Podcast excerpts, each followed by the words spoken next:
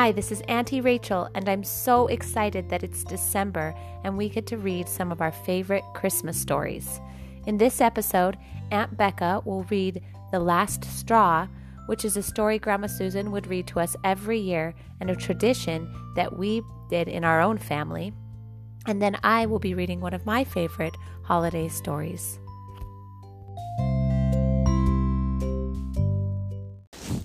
The Last Straw, written by Paula Palangi McDonald, illustrated by Carol Pettit Harding.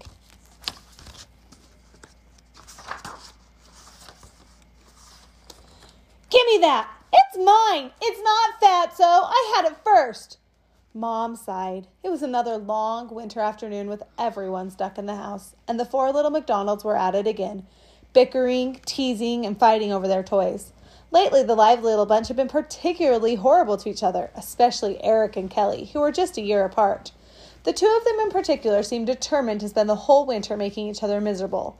With Christmas less than a month away, the McDonald house seemed sadly lacking in Christmas spirit. This was supposed to be the season of sharing and love, of warm feelings and happy hearts. But where were those warm feelings and happy hearts?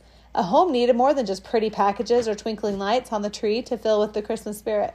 How could a mother convince her children that being kind to each other was the most important way to get ready for Christmas?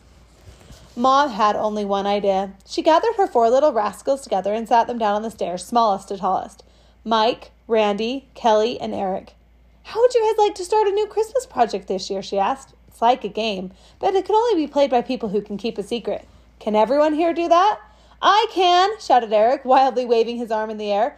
I can keep a secret better than he can, yelled Kelly, jumping up and waving her arms in the air too. I can do it, chimed in Randy. She wasn't quite sure what was happening, but she knew she didn't want to be left out. Me too, me too, me too, squealed little Mike, bouncing up and down. Wonderful, exclaimed Mom. Here's how the game works. This year, we're going to surprise baby Jesus when he comes on Christmas Eve by making him the softest bed in the world.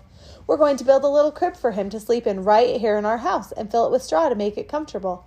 The straw we put in the manger will measure all the kind things we can do between now and Christmas. But here's the secret part we can't let anyone else see us doing the good deeds. But who will we do the kind things for? asked Eric. We'll do them for each other, Mom explained. Each week between now and Christmas, we'll put all of our names in this hat, mine and Daddy's too. Then we'll draw a name each day, and for a whole week, we'll do kind things for that person. But here's the hard part we can't tell anyone whose name we draw. Like being a spy, squealed Randy. I can do that. I'm a good spy. Mom smiled. Each week, we'll try to do as many favors for our special person as we can without getting caught. And for every secret good thing we do, we'll put another straw in the crib. Then on Christmas Eve, we'll put baby Jesus in his little bed, and he'll sleep that night on a bed made of love. I think he'd like that, don't you? The children all nodded. Now, who will build the little crib for us? Mom asked. Eric was the oldest and the only one allowed to use tools, so he marched off to the basement. There were banging noises and sawing noises, and for a long time there were no noises at all. But finally, Eric climbed back up the stairs with a proud smile. The best crib in the world, he grinned, and I did it all myself. For once, everyone agreed the little manger was the best crib in the world, even though one leg was an inch too short and the crib rocked a bit. But it had been built with love and about a hundred bent nails, so it would certainly last a long time. Now we need straw, said Mom, and together they tumbled out of the car to go looking for some. Surprisingly, no one fought over who sat next to the windows that day as they drove around searching for a grassy field. At last, they spotted a small empty lot that had been covered with the tall grass in the summer. Now the dried yellow stalks looked just like real straw. Mom stopped the car, and even though it was bitter cold day, the kids scrambled out to pick handfuls of tall grass. That's enough, Mom finally laughed when the cardboard box in the trunk was almost overflowing. Remember, it's only a small crib. So home they went to spread their straw carefully on a tray Mom had put on the kitchen table. The empty manger was placed gently on top, and no one could even notice that it had one short leg. When can we pick names? When can we pick? shouted the children, their faces still rosy from the cold. As soon as Daddy comes back from Grandpa's house, Mom answered. At the supper, supper table that night, the six names were written on the separate pieces of paper, folded and tossed around in an old baseball hat. Then the drawing began. Kelly picked first and immediately started to giggle. Randy reached into the hat next, trying hard to look like a secret spy. Daddy glanced at his scrap of paper and smiled quietly behind his hand. Mom picked out a name, but her face never gave away a clue. Next, little Mike reached into the hat, but since he couldn't read yet, Daddy had to whisper the name in his ear. Mike then quickly ate his little scrap of paper so no one would ever find out who his secret person was. Eric was the last to choose, and he, as he unfolded his piece of paper, a frown crossed his face. But he stuffed the name into his pocket and said nothing. The family was ready to begin. The next week was filled with surprises. It seemed the McDonald house was suddenly had suddenly been invaded by an army of invisible elves, and good things were happening everywhere. Kelly would walk into her room at bedtime and find her little blue nightgown neatly laid out and her bed turned down. Someone cleaned up the sawdust under Daddy's workbench without being asked. The jelly blobs magically disappeared from the kitchen counter after lunch one day while Mom was getting the mail. And every morning while Eric was brushing his teeth, someone crept quietly into his room and made his bed. It wasn't made perfectly, but it was made. That particular little elf must have had very short arms because he couldn't seem to reach all the way to the middle. Where are my shoes? asked Daddy one morning. No one seemed to know, but before he left for work, they were back in the closet, all shined up. Mom noticed other changes that week, too. The children weren't teasing or fighting as much. Even Eric and Kelly seemed to be getting along better. In fact, every now and then each of the children could be seen giggling and smiling secret smiles. And slowly, one by one, pieces of straw began to appear in the little crib. At first, there were just a few, but then a few more appeared each day. By the end of the first week, there was actually a little pile in the crib. Now, mind you, no one ever saw the straws go in, but later the children would be could be seen patting and testing the tiny pile for softness. By Sunday, everyone was anxious to pick new names again, and this time there were more laughter and merriment during the picking process than there had been the first time, except for Eric. Once again, he unfolded his slip of paper, looked at it, and stuffed it in his pocket without a word. Mom noticed, as moms always do, but said nothing. The second week brought more amazing events. And the little pile of straw grew higher and softer. Everyone seemed to be watching and checking it carefully each day. With only two weeks left until Christmas, the children wondered if their homemade bed would be comfortable enough for baby Jesus. There's one more thing we need to do to be ready for Christmas Eve, Mom announced on the third Sunday night after they had all picked new names. We need to find a baby Jesus for our manger. What can we use? Maybe we can use one of our toys, suggested Randy. The children ran off to gather up their favorite dolls and stuffed animals. When they had them all lined up on the couch, only an old baby doll, which had been loved almost to pieces, looked like a possibility for their baby Jesus. Wisps of blonde hair stuck out all over the head, making her look a little lost and forlorn, but her eyes were still bright blue, and she still smiled, even though her face was slightly smudged from the touch of so many chubby little fingers. I think she's perfect, said Mom. When baby Jesus was born, he probably didn't have much hair either, and I'll bet he'd like to be represented by a doll who had so many hugs. So it was decided, and the children began to make a new outfit for their baby Jesus a little leather vest out of scraps and a diaper out of a dish towel because no one, none of them really knew what swaddling clothes were and suppo- supposed to look like. But baby Jesus looked just fine in his new clothes, and best of all, he fit perfectly into the little crib. Since it wasn't Christmas yet, the doll was laid carefully on a shelf in the hall closer in the hall closet to wait for Christmas Eve and a softer bed. Meanwhile, the pile of straw grew and grew. Every day brought new and different surprises as the secret elves stepped up their activity. There was more laughter, less teasing, and hardly any meanness around the house. The McDonald home was finally filled with Christmas spirit. Only Eric was unusually quiet, and sometimes Mom would catch him looking a little sad and unhappy. But the straw in the manger continued to pile up. At last, it was almost Christmas. The final Sunday night of name picking was the night before Christmas Eve. As the family sat around the table, Mom said, You've all done a wonderful job. There must be hundreds of straws in our manger, maybe a thousand. You should be so pleased with the bed you've made, but remember, there's still one whole day left. We all have time to do a little more to make the bed even softer before tomorrow night. Let's do our best. The children smiled as they looked at the fluffy pile of straw. No one needed to test it anymore. They all knew it was comfortable and soft, but maybe they could still make it a little deeper, a little softer. They were going to try. For the last time the hat was passed around the table, little Mike picked out a name. Daddy whispered it to him. Then Mike quickly ate the paper, just as he had done every week. Randy unfolded hers carefully under the table, peeked at it, and then hunched up her little shoulders, smiling. Kelly reached into the hat and giggled happily when she saw the name. Mommy, Mommy and Daddy each took their turns, too, and then Daddy handed the hat with the last name to Eric.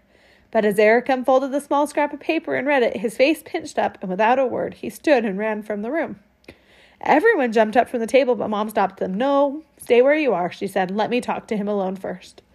Just as she reached the top of the stairs, Eric's door banged open. He had a small suitcase in one hand and was trying to pull his coat on with the other. I have to leave, he mumbled quietly through his tears. If I don't, I'll spoil Christmas for everyone. But why? And where are you going? asked Mom. I can sleep in my snow fort for a couple days. I'll come home right after Christmas. I promise.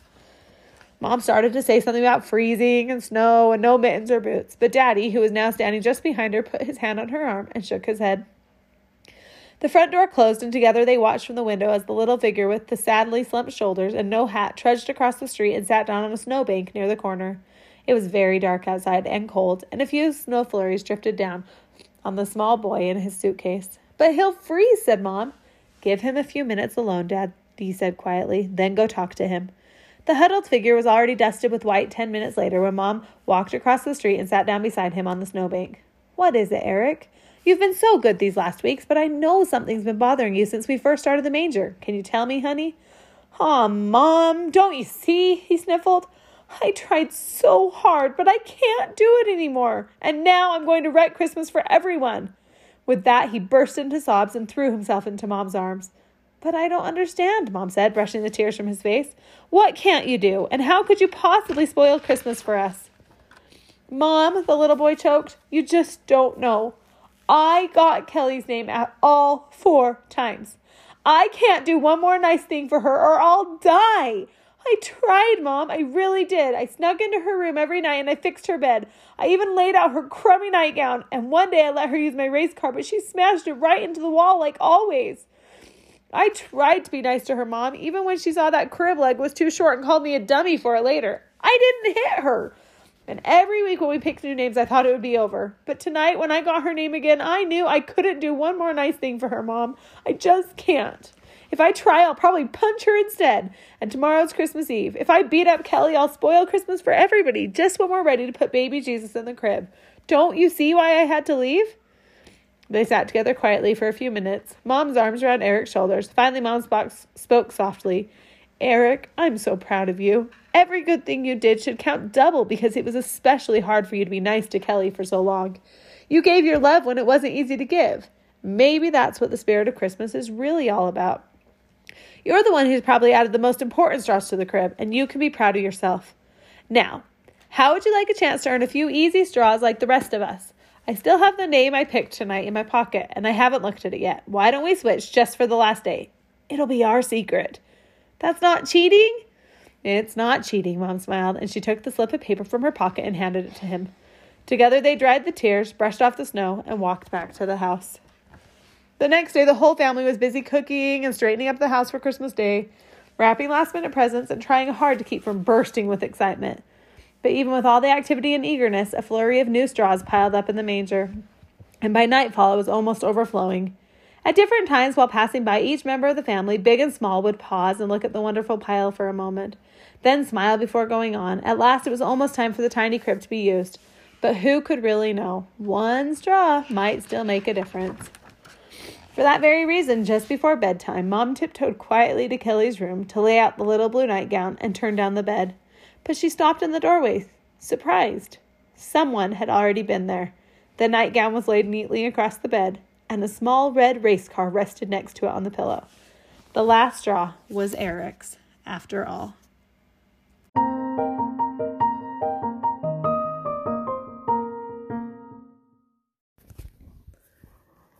The Great Walled Country by Raymond MacDonald Alden.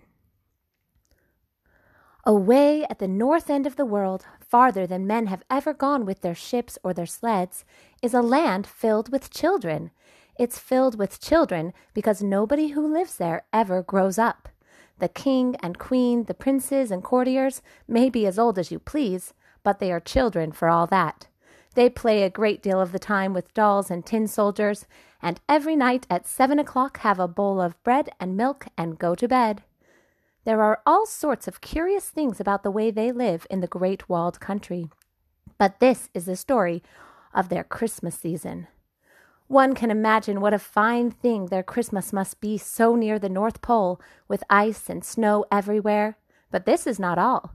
Grandfather Christmas lives just on the north side of the country, so that his house leans against the Great Wall and would tip over it if it were not for its support. Grandfather Christmas is his name in the Great Walled Country. No doubt we would call him Santa Claus here. At any rate, he is the same person, and best of all the children in the world, he loves the children behind the Great Wall of Ice. One very pleasant thing about having Grandfather Christmas for a neighbor is that in the Great Walled Country they never have to buy their Christmas presents. Every year, on the day before Christmas, before he makes up his bundles for the rest of the world, Grandfather Christmas goes into a great forest of Christmas trees that grows just back of the homes and fills the trees with candy and books and toys and all sorts of good things. So when night comes, all the children wrap up snugly and they go into the forest to gather gifts for their friends. Each one goes by himself so that none of his friends can see what he has gathered, and no one ever thinks of such a thing as taking a present for himself. The forest is so big that there is room for all the people, and no one sees the secrets and presents and there are always enough nice things to go around. But there was once a time, so many years ago, that they would have forgotten about it if the story were not written in their big book and read to them every year, when children in the Great Walled Country had a very strange Christmas. There came a visitor to the land. He was an old man and was the first stranger for many years who had succeeded in getting over the wall. When this old man inquired about their Christmas celebration, and was told how they carried it out every year, he said to the king, That is very well, but I should think that children who have Grandfather Christmas for a neighbor could find a better and easier way. You tell me you all go out on Christmas Eve to gather presents to give to one another the next morning? Why take so much trouble and act in such a roundabout way? Why not go out together and everyone get his own present? That would save the trouble of dividing them again and everyone could pick out just what he wanted for himself. They decided it was a very practical idea, and so the proclamation was made, and the plan seemed as wise to the children of the country as it had to the king and his counselors. Everyone at some time had been a little disappointed with his Christmas gifts, and now there would be no danger of that. On Christmas Eves, they always had a meeting at the palace and sang carols until the time for the going to the forest. When the clock struck ten, everyone said, I wish you a Merry Christmas to the person nearest him, and then they separated to go on their way to the forest. On this particular night, it seemed to the king that the music was not quite so merry as usual, and that when the children spoke to one another, their eyes did not shine as gladly as he had noticed them in other years. But there could be no reason for this, since everyone was expecting a better time than usual. So he thought no more of it. There was only one other person at the palace that night who was not pleased with the proclamation of the Christmas gifts. This was a little boy named Inge, who lived not far from the palace with his sister. Now, this sister was a cripple and had to sit all day looking out of the window from her chair, and Inge took care of her and tried to make her life happy from morning to night. He had always gone to the forest on Christmas Eve and returned with his arms and pockets full of pretty things for his sister, which would keep her amused all the coming year. And although she was not able to go after presents for her brother, he did not mind at all, especially as he had other friends who never forgot to divide their good things with him. But now, as Inge said to himself, what would his sister do? For the king had ordered that no one should gather presents except for himself or any more than he could carry away at once. All of Inge's friends were busy planning what they would pick for themselves, but the poor crippled child could not go a step toward the forest. After thinking about it for a long time, Inge decided that it would not be wrong if, instead of taking gifts for himself, he took them all together for his sister. This he would be very glad to do, for what did a boy who could run about and play in the snow care for presents, compared with a little girl who could only sit still and watch others having a good time? Inge did not ask the advice of anyone, for he was a little afraid others would tell him not to do it, but he silently made up his mind not to obey the proclamation. And now the chimes had struck ten, and the children were making their way toward the forest in starlight that was so bright it almost showed their shadows on the sparkling snow. As soon as they came to the edge of the forest, they separated, each one going by himself in the old way, though now there was really no reason why they should have to secrets from one another. Ten minutes later, if you had been in the forest, you might have seen the children standing in dismay with tears on their faces and exclaiming that they had never seen such a Christmas Eve before. For as they looked eagerly about them to the low bending branches of the evergreen trees, they saw nothing hanging from them that they had seen other Christmas Eves. No presents. No one could guess whether Grandfather Christmas had forgotten them or whether some dreadful accident had kept him away. As the children were trooping out of the forest after hours of weary searching, some of them came upon little Inge, who carried over his shoulder a bag that seemed to be full to overflowing. When he saw them looking at him, he cried, Are they not beautiful things? I think Grandfather Christmas was never so good to us before. Why, what do you mean? cried the children. There are no presents in the forest. No presents, Inge said. I have a bag full of them. But he did not offer to show them, because he did not want the children to see that they were really all for his sister instead of him.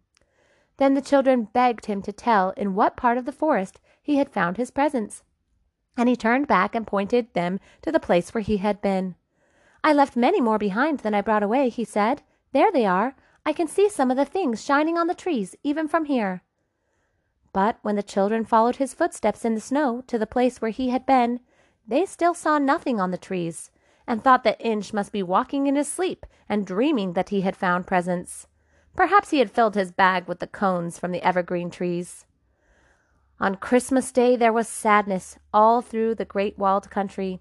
But those who came to the house of Inge and his sister saw plenty of books and dolls and beautiful toys piled up about the little cripple's chair, and when they asked where those things came from and were told, Why, from the Christmas tree forest, and they shook their heads, not knowing what it meant. The king held a council and appointed a committee to go on a very hard journey to visit Grandfather Christmas and see if they could find out what was the matter. They had to go down Father Christmas's chimney, and when they reached the bottom of it, they found themselves in the very room where Grandfather Christmas lay sound asleep. It was very difficult to wake him, but when they finally did, the prince, who was in charge of the committee, said, Oh, sir, we have come from the king of the great walled country, who has sent us to ask why you forgot us this Christmas and left no presents in the forest. No presents? said Grandfather Christmas. I never forgot anything. The presents were there. You did not see them, that's all. The children told him they had searched long and hard and found nothing. Indeed, said Grandfather Christmas. And did little Inge, the boy with the crippled sister, find none? The committee had heard about that and didn't know what to say. The presents were there, but they were not intended for children who were looking only for themselves. I'm not surprised that you could not see them. Remember, that not everything that wise travelers tell you is wise. The proclamation was made next year that everyone was to seek gifts for others. The end.